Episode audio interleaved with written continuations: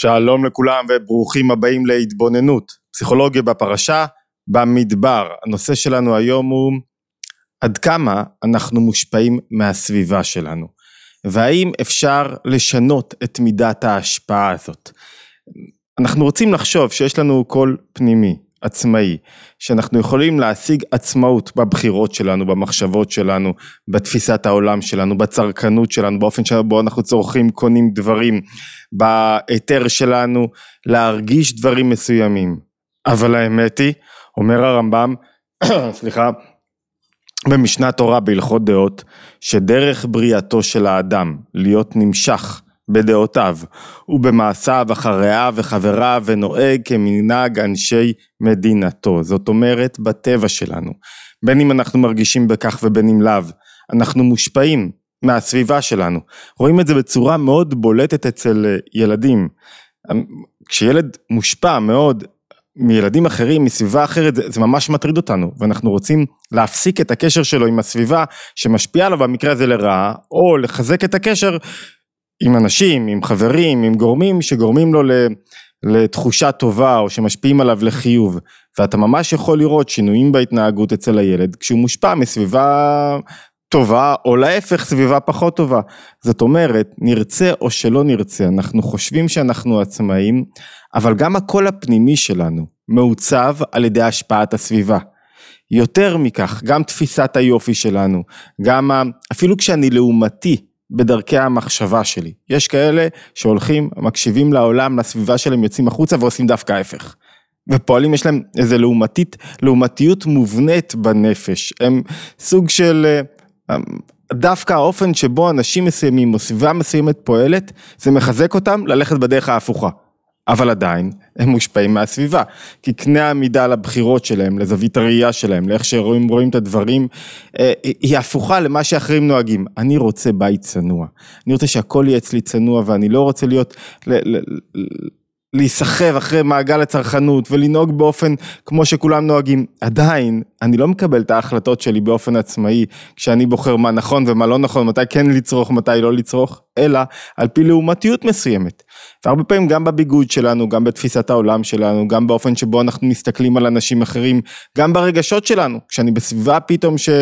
כולם מרגישים כזה מדוכדכים וכל השיח אוף נדפקנו ואוף אנחנו קורבנים ואוף איזה באסה ואוף אכלו לנו שתו לנו ולא רואים את הטוב אז כולם נמשכים לשיח הזה אוף איזה רע ואיזה לא טוב והכל לא טוב וכשאתה בסביבה שהשיח בה הוא חיובי ומעצים ורואה ומודה ורואה את האיכויות ורואה את הדברים החיוביים אז זה מרומם אותך גם להרגיש כך, גם אם יש לך קרבות פנימיים וקשה לך לפעמים, או קשה לך לפעמים, זה עדיין מרומם אותי. ואפשר להוסיף על זה אולי, ולהגיד שהיום, בימינו, זה לא רק סביבה, זאת אומרת השכנים הקרובים אליי, זה בוודאי גם שכנות וירטואלית. הפיד שלי, מה מי שיש לי כשאני גולל, כל אחד גולל איפה שהוא גולל, בפייסבוק שלו, באיזה רשת חברתית שלו ביוטיוב, משפיע עליו. באופן ישיר. הדברים שהוא צורך, מה שהוא רואה, הדברים שהוא מזין בהם את הראש שלו.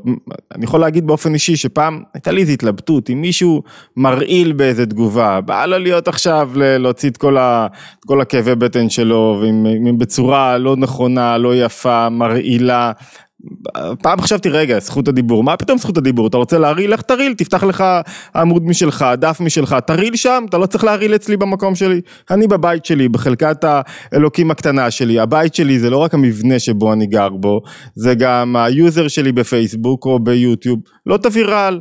אתה רוצה להביא רעל לך מקום אחר, יש לך שאלה טובה? בכיף. יש לך שאלה חתרנית שמביאה זווית ראייה אחרת, שמנסה לפרוך דברים שאנחנו אומרים, אוקיי, בכיף, בשמחה גדולה, זה חלק מהעניין, לשאול, לחקור, להבין, אבל להרעיל סתם, להביא איזה אג'נדה שאמורה מה, לגרום לי להרגיש לא טוב, או, או כשמישהו, אתם יודעים מה, אפילו פחות מזה, כשמישהו מחפש את הלא טוב בך בכוח, או מישהו בכוח מעיר לך הערות כאלה, בואנה, אם מישהו היה אומר לי כזה דבר ברחוב, במקרה הטוב הייתי מסתובב לאחור ולא מתייחס אליו.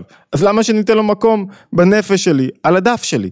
זאת אומרת, הסביבה משפיעה. עכשיו, היא משפיעה גם אחרי שאתה מוחק מישהו, או לא, הוא משפיע עליך. אתה צריך לייצר איזה מנגנוני הגנה, אבל אתה יודע שיש שם השפעה סביבתית, כי פתאום נכנס לך איזה ספק, אולי מה שאמרת לא טוב, או מה שאמרת טוב, הספק הזה. ההשפעה הסביבתית מונעת מהרבה אנשים לגלות את הכוחות שלהם לעשות דברים מסוימים, ולפעמים היא חיובית. לפעמים היא יוצרת אותך מלעשות שטויות, יוצרת אותך מלהגיד דברים שהם לא במקום. וכל עוד שההשפעה היא חיובית, זה כמובן דבר טוב. כל עוד שההשפעה היא שלילית, זה כמובן דבר רע. כי זה יכול להפיל את האדם, החל מהתנהגויות יומיומיות, דרך התמכרויות, דרך סדרה של מנגנוני מחשבה, תפיסת קורבנות, אתה פתאום, יש לך חיים נהדרים, אתה חושב לעצמך כקורבן, וזה לא רק אתה, זה לא רק הקול הפנימי האגוצנטרי שבך, העולם משפיע עליך לחשוב ככה, לראות את הדברים באופן כזה, להחליף מקום עבודה באופן כזה, אתה טוב לך במקום העבודה שלך, אתה שמח בו ועדיין אתה אומר רגע רגע רגע, כולם מרוויחים יותר ויש להם רכב חדש יותר והליסינג שם טוב יותר, אז אולי אני אחליף ואתה עובר למקום עבודה שלא טוב לך שם. אבל לא טוב לך ואתה הולך למה? כי אתה מושפע. והשאלה הגדולה היא, שאנחנו צריכים לשאול את עצמנו, איך הסביבה משפיעה עלינו, זו השאלה הראשונה, ומה צריך לעשות עם ההשפעה הזאת, איך צריך להתמודד איתה. אלו שתי השאלות שנרצה לענות עליהן תוך כדי אה, צלילה, התבוננות, בפרשת השבוע, פרשת במדבר, בני ישראל יוצאים, אחד הדברים המעניינים זה שיש סדר, תחשוב שאתה מנסה להוציא עם שלם ממצרים ולהלך איתו במדבר, צריך להיות איזה סדר, סדר תנועה, בכל מחלקה בצבא, כל שלושה חבר'ה שיוצאים יש סדר תנועה, איך הולכים. אז וידבר השם אל משה, אל משה ואל אהרון לאמור איש על דגלו מתחילים לסדר את השבטים באופן מסוים, איך מסדרים אותם? יש ארבעה חלקים, צד מזרח, או נתחיל ככה, קרוב יותר לאוהל מועד יש את ה... במרכז יש את שבט לוי ויש את משה ואהרון, לכל אחד יש מקום קבוע, לא ניכנס לכל הפרטים כי הם לא משרתים אותנו כרגע בתוך הלימוד, ויש את הכהנים ויש את בני קהת שהם שייכים סביב אוהל מועד למרכז, אבל הם בצד דרום.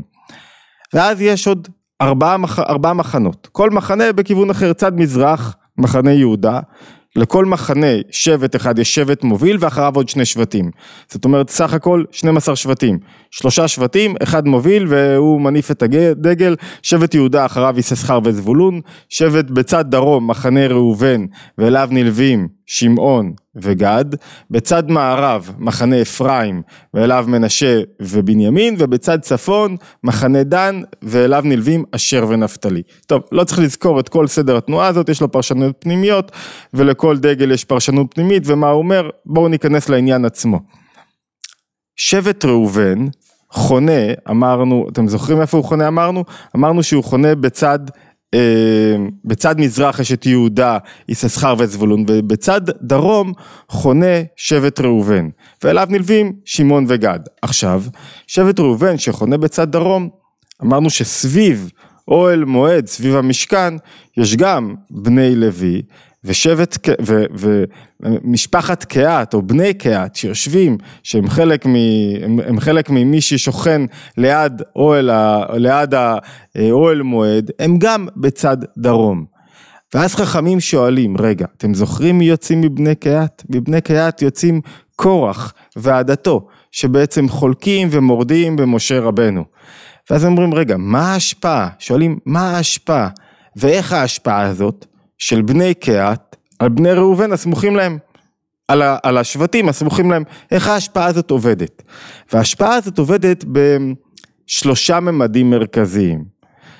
כדי להבין אותה יש שיחה נהדרת, אני מביא מקורות תמיד למי שלא מכיר באתר התבוננות, שם אפשר ללכת למקורות או ללינקים למקורות שונים, כדאי תמיד למי שרוצה להרחיב את היריעה, אמ, אז גם מקורות שם וגם כדאי תמיד אם אני מוסיף, תצטרפו אלינו לערוץ, מוזמנים, אם אתם אוהבים את התכנים וצופים ו... ו עדיין לא הצטרפתם מוזמנים ואפשר להצטרף גם ולקבל הודעות בקבוצות הוואטסאפ לגבי פעילויות שונות או ביומן האירועים, תמיד שואלים אותי איפה האירועים השונים מתרחשים, ביומן האירועים אנחנו משתדלים לעדכן בזמן, יש המון אירועים כל הזמן, אה, מתעדכנים ממש אונליין ביומן האירועים באתר התבוננות, אוקיי.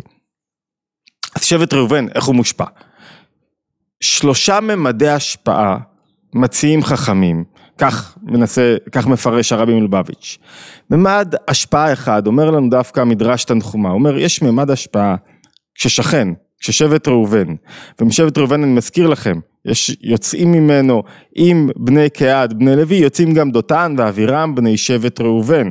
זאת אומרת, שבני קהת מצליחים לשכנע חלק, דותן ואבירם, חלק משבט ראובן, בואו בואו בואו איתנו תמרדו גם, חלק מ-250 המנהיגים, בני ישראל, בואו תמרדו גם במשה, בואו ת, תקראו תיגר, בואו תבינו את הרעיונות שלנו, זאת אומרת הם מושכים אותם בקונטקסט הנוכחי להשפעה רעה. שואלים איך ההשפעה הרעה הזאת נעשית. מדרש תנחומה אומר, ההשפעה היא חיצונית בלבד, זאת אומרת האדם בטבע שלו, בפנימיות שלו, הוא עצמאי בבחירות שלו. אבל אם הוא בסביבה שנעשים בה דברים רעים, כנראה שגם הוא ייענש מהסביבה הזאת, כנראה שגם הוא ישלם מחיר. מה הכוונה? אומר, ככה אומר מדרש תנחומה, אומר, מן הדרום בני קהת, וסמוכים להם ראובן ושמעון וגד, ומכאן אמרו, אוי לרשע, ואוי לשכנו. אלו שלושת השכ... השכ... השבטים שהיו שכנים לקורח ועדתו בדרום, עבדו עמו במחלוקתו. מה זאת אומרת? כשמשהו רע נעשה במקום מסוים, יש גלים שמשפיעים על הסביבה. העונש שספגו אה, בני קהת או המורדים במשה, שהם נבלעו באדמה, השפיע גם על שבט ראובן והשבטים הסמוכים, שמעון וגד. למה? כי אין מה לעשות, אתה קרוב למקום מסוים שיש בו רעידת אדמה, שיש בו דברים רעים, בסופו של דבר אתה תיפגע. אני זוכר שהלכתי פעם עם, עם כשהייתי עוד עיתונאי צעיר עם אה, יואל לביא שהיה ראש עירייה המיתולוגי של רמלה. ו, ופתאום נדהמנו בתור עיתונאי צעיר לגלות שיורים כל הזמן, לא זוכר, מג'ואריש לאיזה כיוון אחר, והוא כבר היה רגיל והוא כזה, אמר אוקיי, זוזו הצידה, תפסו מחסה, זה עניין שבשגרה. זאת אומרת, לפעמים יש ירי טועה בשכונות מסוימות, מה, מהסביבה לא נפגעים? בטח שאפשר להיפגע. דברים קורים, אתה מישהו, עשית משהו אה, ואתה שייך לאיזה משפחה ומישהו במשפחה שלך עשה איזה משהו לא רצוי, בסופו של דבר גם אתה איכשהו תשלם את המחיר. זאת אומרת, הנקודה פה היא שיש השפעה חיצונית, שהיא לא פנימית, היא לא מהותית, אבל תמיד, אם אתה מחובר לשכן רע, אם אתה מחובר לסביבה רעה, בסופו של דבר תרצה או לא תרצה, אתה, אתה, יעופו עליך נתזים, אתה תיפגע באופן מסוים. אם הפיד שלך, נחזור לדוגמה הקודמת, אם הפיד שלך מלא ברעל, בדיבור לא ראוי, בכל מיני דברים, בסרטים שעושים לך אחרי איזה חוסר ביטחון וממלאים אותך בחרדות, סרטים מפחידים, עניינים לא רצויים, בסופו של דבר זה יחדור. זה חיצוני, אבל אין מה לעשות, אתה משלם מחיר בסוף, על, ה, על, ה, על, ה, על הדברים החיצוניים שבהם אתה נפגש. זו השפעה אחת. השפעה שנייה, אומר רש"י דווקא, היא השפעה עמוקה יותר. זאת אומרת, כשאתה גר ליד מישהו רע, כשאתה מסתכל על דברים רעים, במהות שלהם, בהיבט המוסרי שלהם, בתפיסת עולם שלהם, בעולם הרגשי שלהם, בסופו של דבר זה ישפיע עליך מבחינה פנימית. זה יהפוך גם אותך לרע. זה ישנה את המהות שלך, כך אומר רש"י. וסמוכים להם דגל ראובן נכונים תמענה, אוי לרשע, אוי לשכנו, כבר אמרנו. לכך לקום מהם דותן ואבירם ומאתיים וחמישים איש עם כוח ועדתו, שנמשכו עמהם במחלוקתם. אתם זוכרים? אצל תנחומה זה היה רק עבדו עמם במחלוקת, עבדו עם בני קהת במחלוקת וכאן נמשכו איתם במחלוקת. זאת אומרת, השכן הרשע, הסביבה הרעה משנה לך את האופן שבו אתה חושב, את ה, את ה, אפילו את הרצונות שלך, את השאיפות שלך, את לאן אתה רוצה לראות את הדברים. אתה מקנא במישהו אחר, שיש לו אותו. אתה עכשיו פתאום, במקום להיות מונח במה שאתה צריך להיות מונח, למצל את הזמן שלך, אתה עסוק בקנאה הזאת ובדברים האחרים. המהות שלך משתנה, האופן שבו אתה מבלה את הזמן שלך, זה לא רק שאתה נפגע בצורה החיצונית, מבחינה מהותית אתה הופך להיות לאדם אחר, ויש פה גזירה קשה מאוד, זאת אומרת שאם ילד מתחבר לסביבה רעה, בסופו של דבר גם המהות שלו תשתנה כי האדם מושפע מטבע בריאתו, לא רק באופן חיצוני, ואז יהיה הרבה יותר קשה לשנות אותו. והדרך ההשפעה השלישית ש, אה, שמובאת לנו היא דווקא במדרש רבה, היה לנו תנחומה, היה לנו רש"י וכאן זה מדרש רבה. מדרש רבה אומר, מה זאת אומרת? זה לא שאתה סתם ליד מישהו רע. מה זה, אתה לא בוחר לגור ליד מישהו רע, נכון שבימינו יש לך בית, קשה למכור אותו, יש אילוצים, אבל בפנימיות, עצם זה שאתה גר ליד מישהו שבטבע שלו הוא מתנהג בצורה רעה, בצורה אטומה, מנותקת, בהשפעה שלילית, כנראה שאתה בחרת בשם, בבחירה הזאת באופן כלשהו, וכנראה במהות שלך, הייתה קיימת עוד לפני השכנות, איזו קרבה רעיונית, ערכית. זאת אומרת, כשאתה מסתובב עם אנשים קורבניים, או את, כנראה יש לך משהו בטבע, שלא רוצה להסתובב עם אנשים שהם מעלים אותך למעלה, שמרוממים אותך, שדוחפים קדימה, שרוצים להשיג הישגים, יש לך משהו בטבע, או לך, או לילד, שרוצה להסתובב דווקא עם אנשים שיש בהם איזה מידה של ירידה למטה. אני בא לי לדבר לא עם אנשים שמחים, בא לדבר עם אנשים עצובים. למה? כי אנשים שמחים הם מחייבים אותי.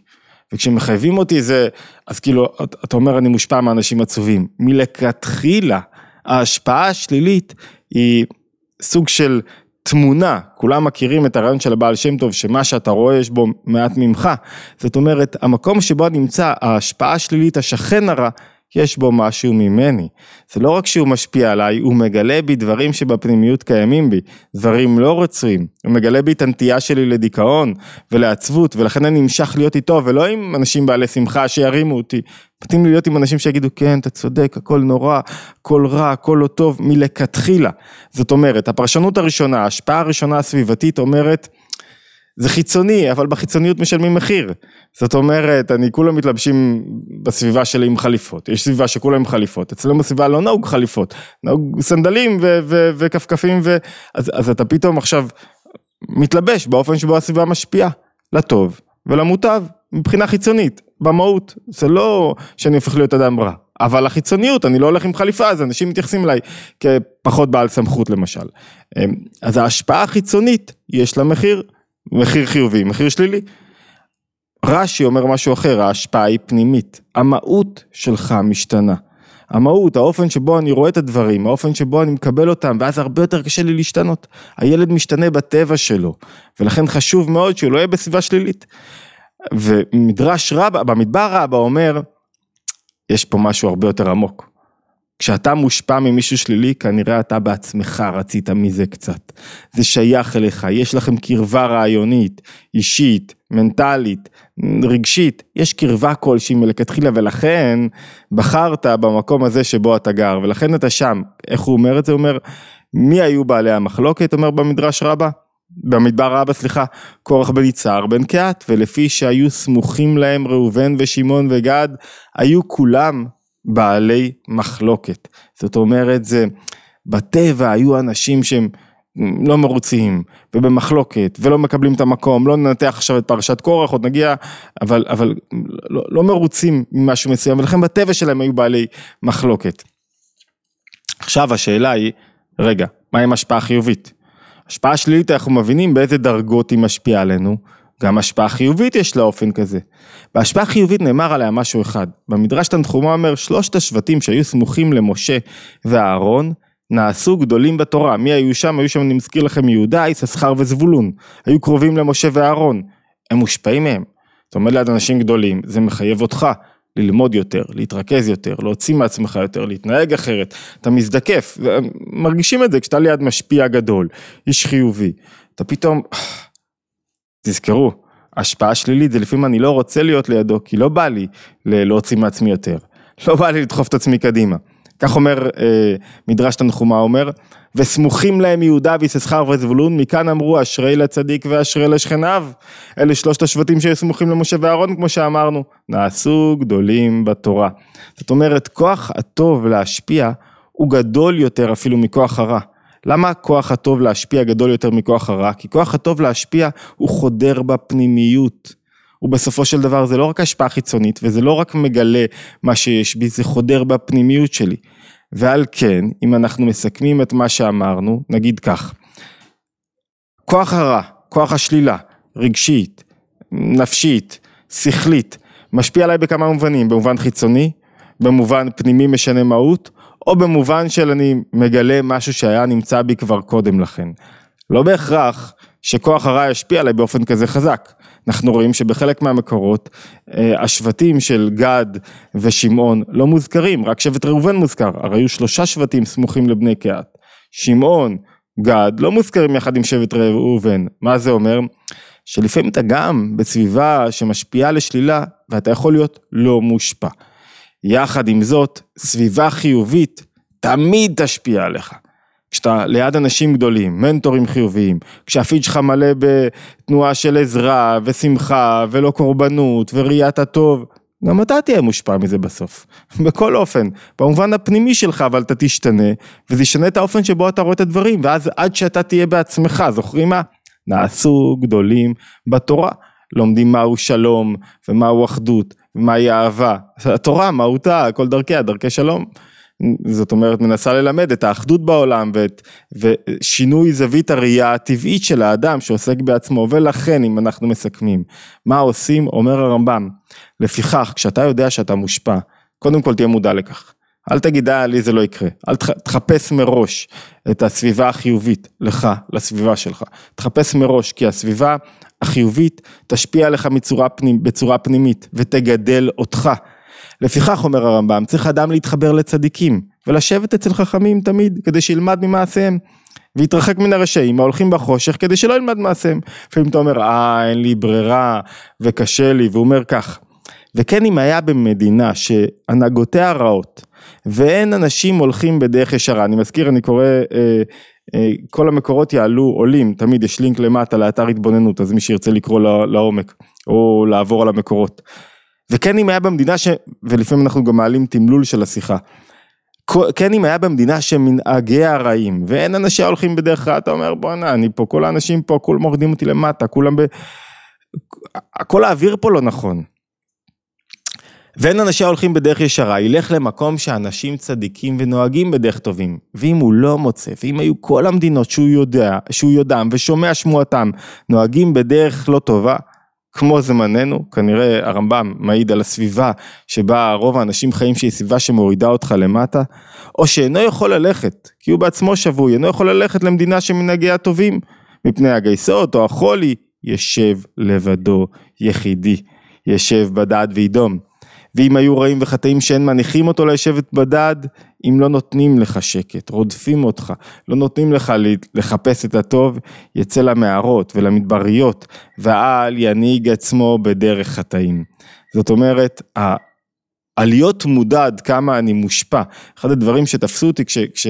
כתבתי את הספר על הרב אה, גרוסמן, חיי שליחות, זה, אני לא יודע אם אתם יודעים שכמעט, הנתונים משתנים 75-80 אחוז מהאסורים בבית, בבתי הסוהר, חוזרים אחרי זה לעולם הפשע, ולא זוכר את הנתון המדויק, כמעט 50 אחוז מהם חוזרים לבתי כלא, לכליאה נוספת, סבב נוסף. למה? הם לא עברו תהליך שיקום, עברו תהליך שיקום, איכותי בתוך הכלא, אבל מה הבעיה? אחרי זה הם חוזרים לקבוצת הייחוס שלהם, לסביבה שלהם, והסביבה מצפה מהם, אחי, ממשיכים לשדוד, ממשיכים לגבות פרוטקשן, ואז הם חוזרים לעולם הפשע.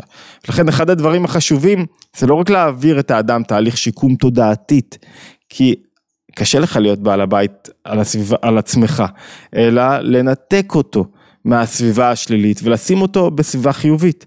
עד כדי כך שאם הוא לא מוצא סביבה חיובית, הרי אומר הרמב"ם, לך למדבר, לך למערה, תסתגר, אל תיתן לאנשים להוריד אותך למטה. המודעות הזאתי היא זאת שיוצרת בסופו של דבר הגנה מפני המאורעות או ההשפעה של סביבה חיצונית שלילית והאיכות או הקידום של סביבה חיובית שתקדם אותך ותדחף אותך ותגרום לך לעשות יותר ולהצליח יותר. אוקיי, התבוננות יומית, הפעם היינו בפסיכולוגיה בפרשה, מוזמנים, אמרתי כבר, להצטרף לערוץ וכמובן לקבוצות הוואטסאפ, להשתמע בהתבוננות היומית הבאה.